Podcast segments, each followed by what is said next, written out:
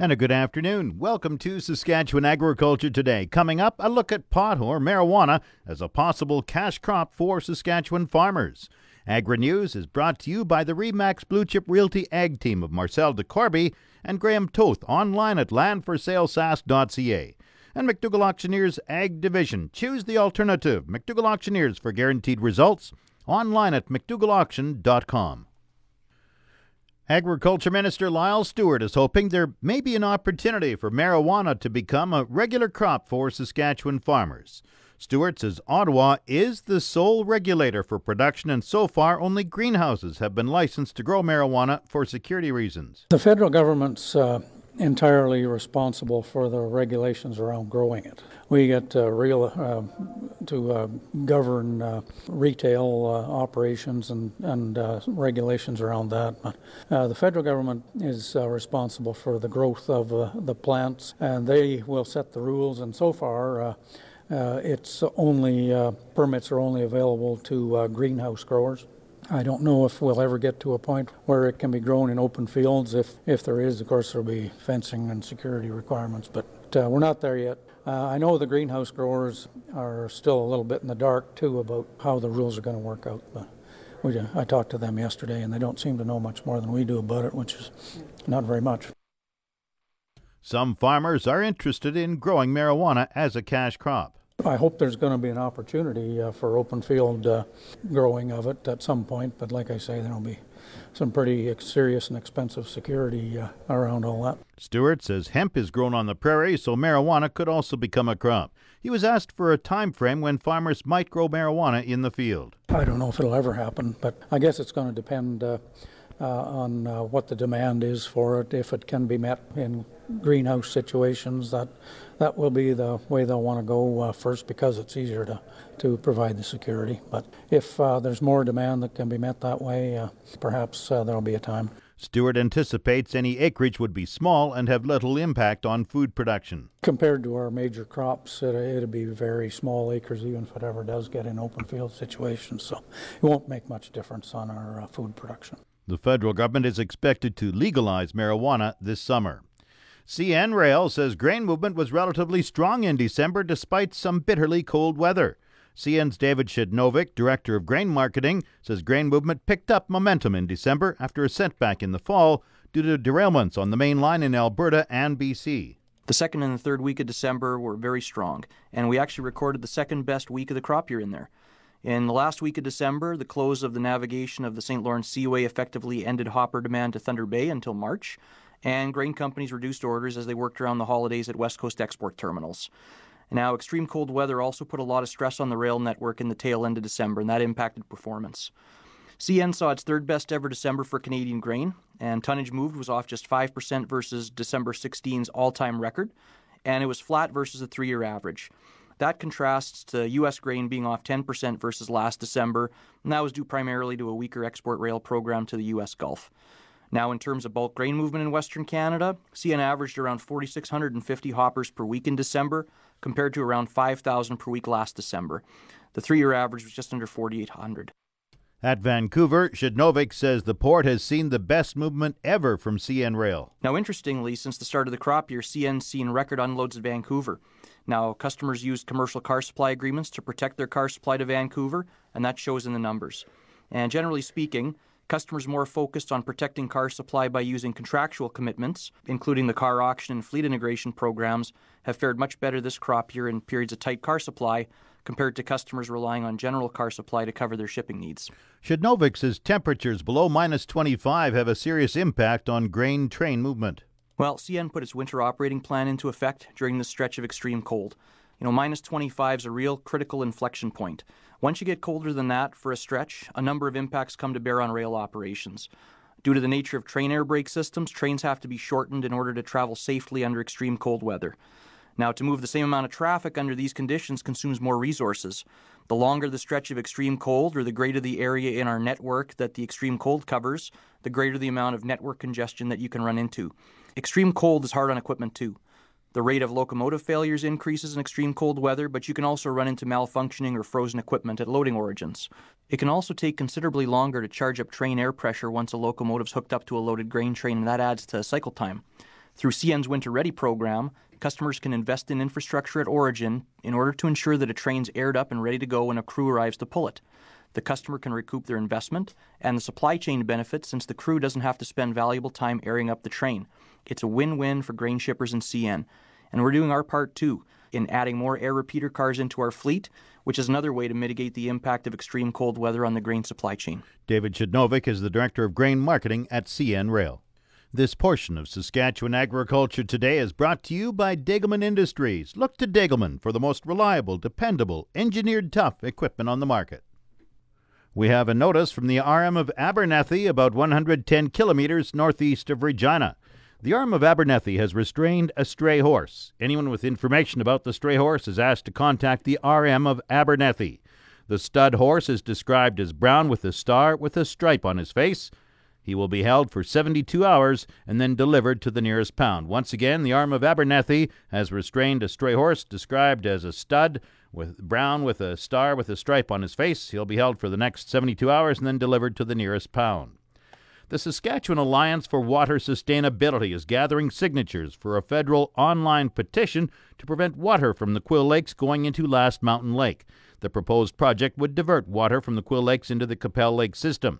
Aura Lee McPherson, spokesperson for the Saskatchewan Alliance for Water Sustainability, says there are many concerns about the salt content of the water in the Quill Lakes. We're very concerned about the salt content of the water, and we're concerned about pollution entering into the Qu'Appelle River system. We've been hit hard in the last few years with various things, and without an environmental assessment process, we've lost our voice to share our concerns. The Alliance is a group of concerned citizens and nonprofit organizations. More than 60 seminars and workshops will be featured at Manitoba Ag Days, which runs tomorrow through Thursday at the Keystone Center in Brandon, Manitoba. Florian Hagman, a farmer from Birch Hills, about 340 kilometers north of Regina, will be one of the guest speakers. Hagman will share how he has successfully grown high yielding canola on his farm year after year. He says little things matter. It's all those little details, you know, sometimes. Uh uh, seed placement and fertilizer placement and split application and foliar foliar top dressing, you know, and uh, at the same time maintaining a good healthy soil. You know, that's that's part of the key of the success, I believe. You know. Hagman says paying attention to details and the details are taken care of in a timely manner are key elements of his success.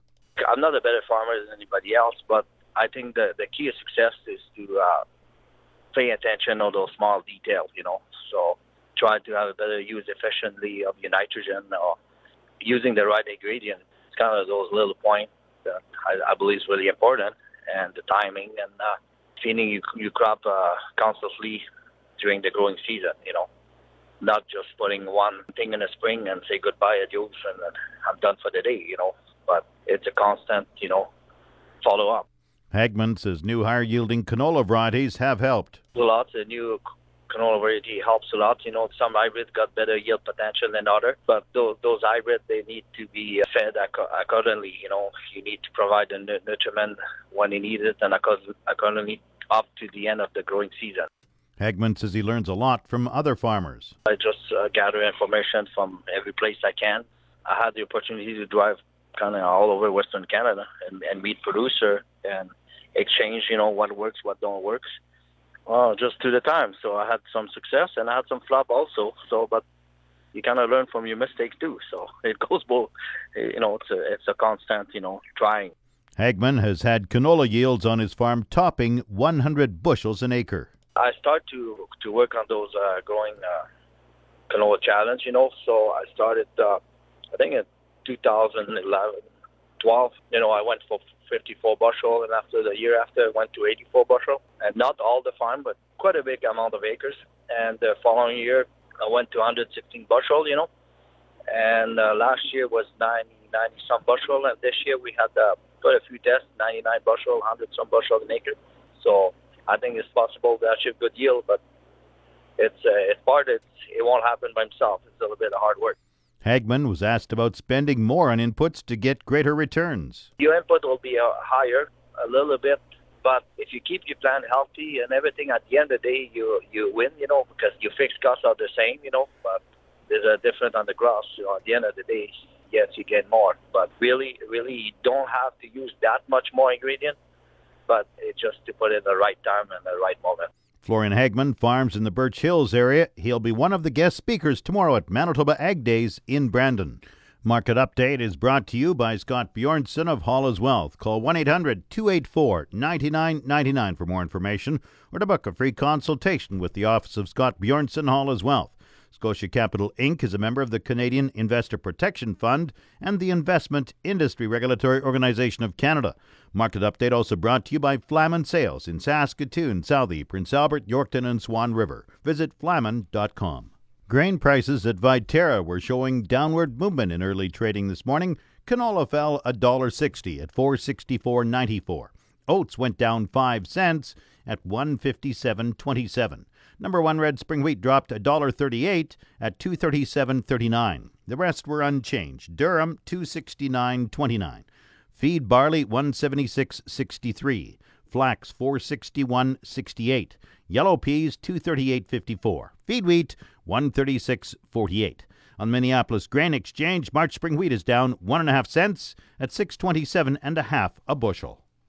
The livestock quotes are brought to you by the Assiniboia and Weyburn Livestock Auctions. Call Assiniboia 642 5358 or Weyburn 842 4574.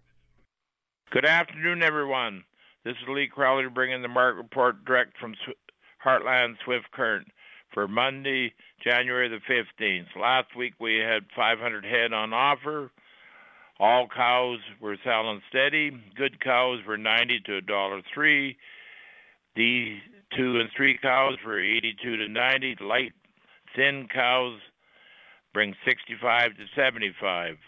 Our next pre-sort is Thursday at 9:30 with 1,600 head on offer. Good day and good marketing. And now the latest Saskatchewan pork market report.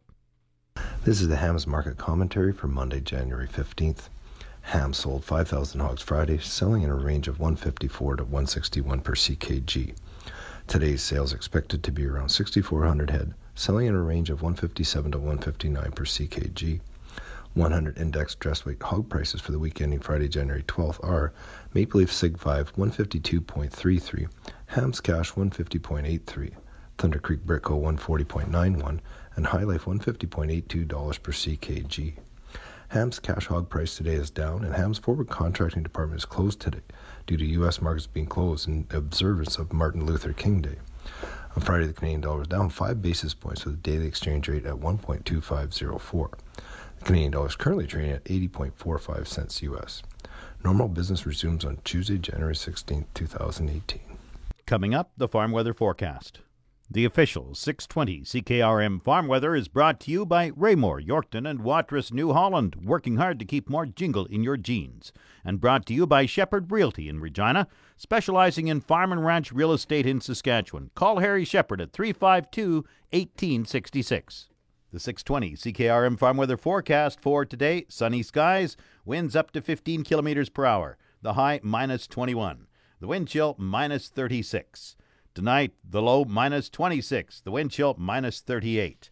Tuesday, mainly sunny, wind southeast 20, the high minus 10, the wind chill minus 33, the low minus 12. Wednesday, sunny skies, the high plus 1, the low minus 7. Thursday, sunny, the high plus 5, the low minus 2. Friday, sunny with a high of plus 2, the low minus 11. Saturday, partly cloudy, the high minus 6, the low minus 14. Sunday, a mix of sun and cloud, the high minus 9. The normal high is minus 11, the normal low minus 23, so we're supposed to be actually warmer than normal in the next few days. The sun rose at 8:53 this morning, it sets at 5:23 tonight.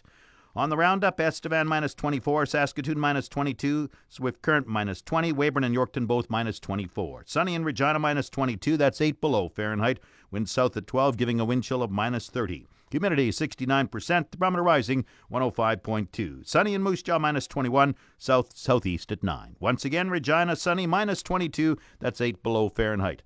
That's Saskatchewan Agriculture Today. I'm Jim Smalley. Good afternoon and good farming.